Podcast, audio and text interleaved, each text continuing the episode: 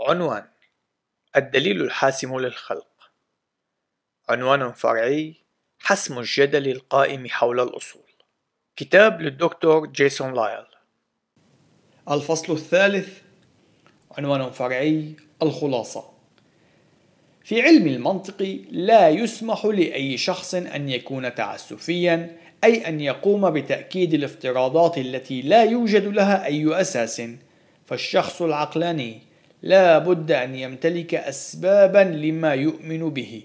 وقد قمنا بعرض يشرح أن المسيحية الملتزمة يمتلك سببا جيدا ليؤمن بالشروط المسبقة لقابلية الوضوح وبأنها متوافقة مع الكتاب المقدس والخلق التوراتي فالرؤية الخلقية التوراتية تؤمن الأساس والقاعدة لهذه الشروط التي نتبناها بشكل مسلمات ولكن هذا لن يكون السبب الوحيد الذي يدفعنا للقبول بالكتاب المقدس بوصفه المعيار الأعلى لنا.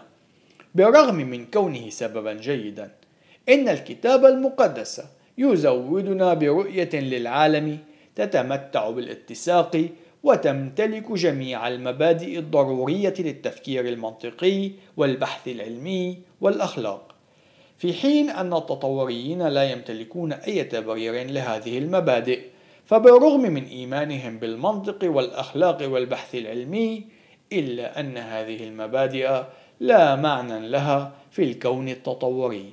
ولذلك يحتاج التطوريون أن يقوموا باستعارة المبادئ الخلقية التوراتية في سبيل استخلاص المعنى من أي شيء إنهم مصابون بالفصام الفكري. حيث يعتمدون على رؤية للعالم في حين يؤمنون برؤية أخرى. كما هو حال المعترض على وجود الهواء يحتاج التطوري أن يستعمل ما هو مناقض لموقفه في سبيل أن يجادل لإثباته.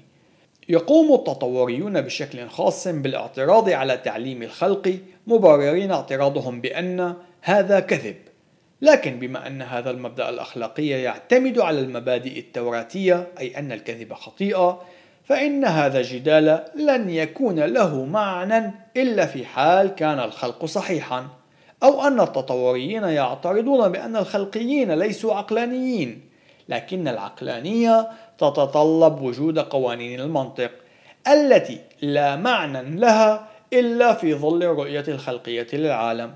وأخيرا سيجادل التطوريون بأن العلم يؤيد موقفهم لكن البحث العلمي يتطلب وجود الانتظام في الطبيعة والذي لا يحمل أي معنى إلا في حال كان الخلق صحيحا. إن التطوريين يقفون في موقف لا يحسدون عليه ذلك أنهم يجب أن يعتمدوا على حقيقة كون رؤيتهم للعالم. لا بد أن تكون خاطئة حتى يكونون قادرين على الجدال حول صحتها. إن الدليل الحاسم للخلق التوراتي هو أنه دون الخلق التوراتي لا يمكننا أن نعرف أي شيء.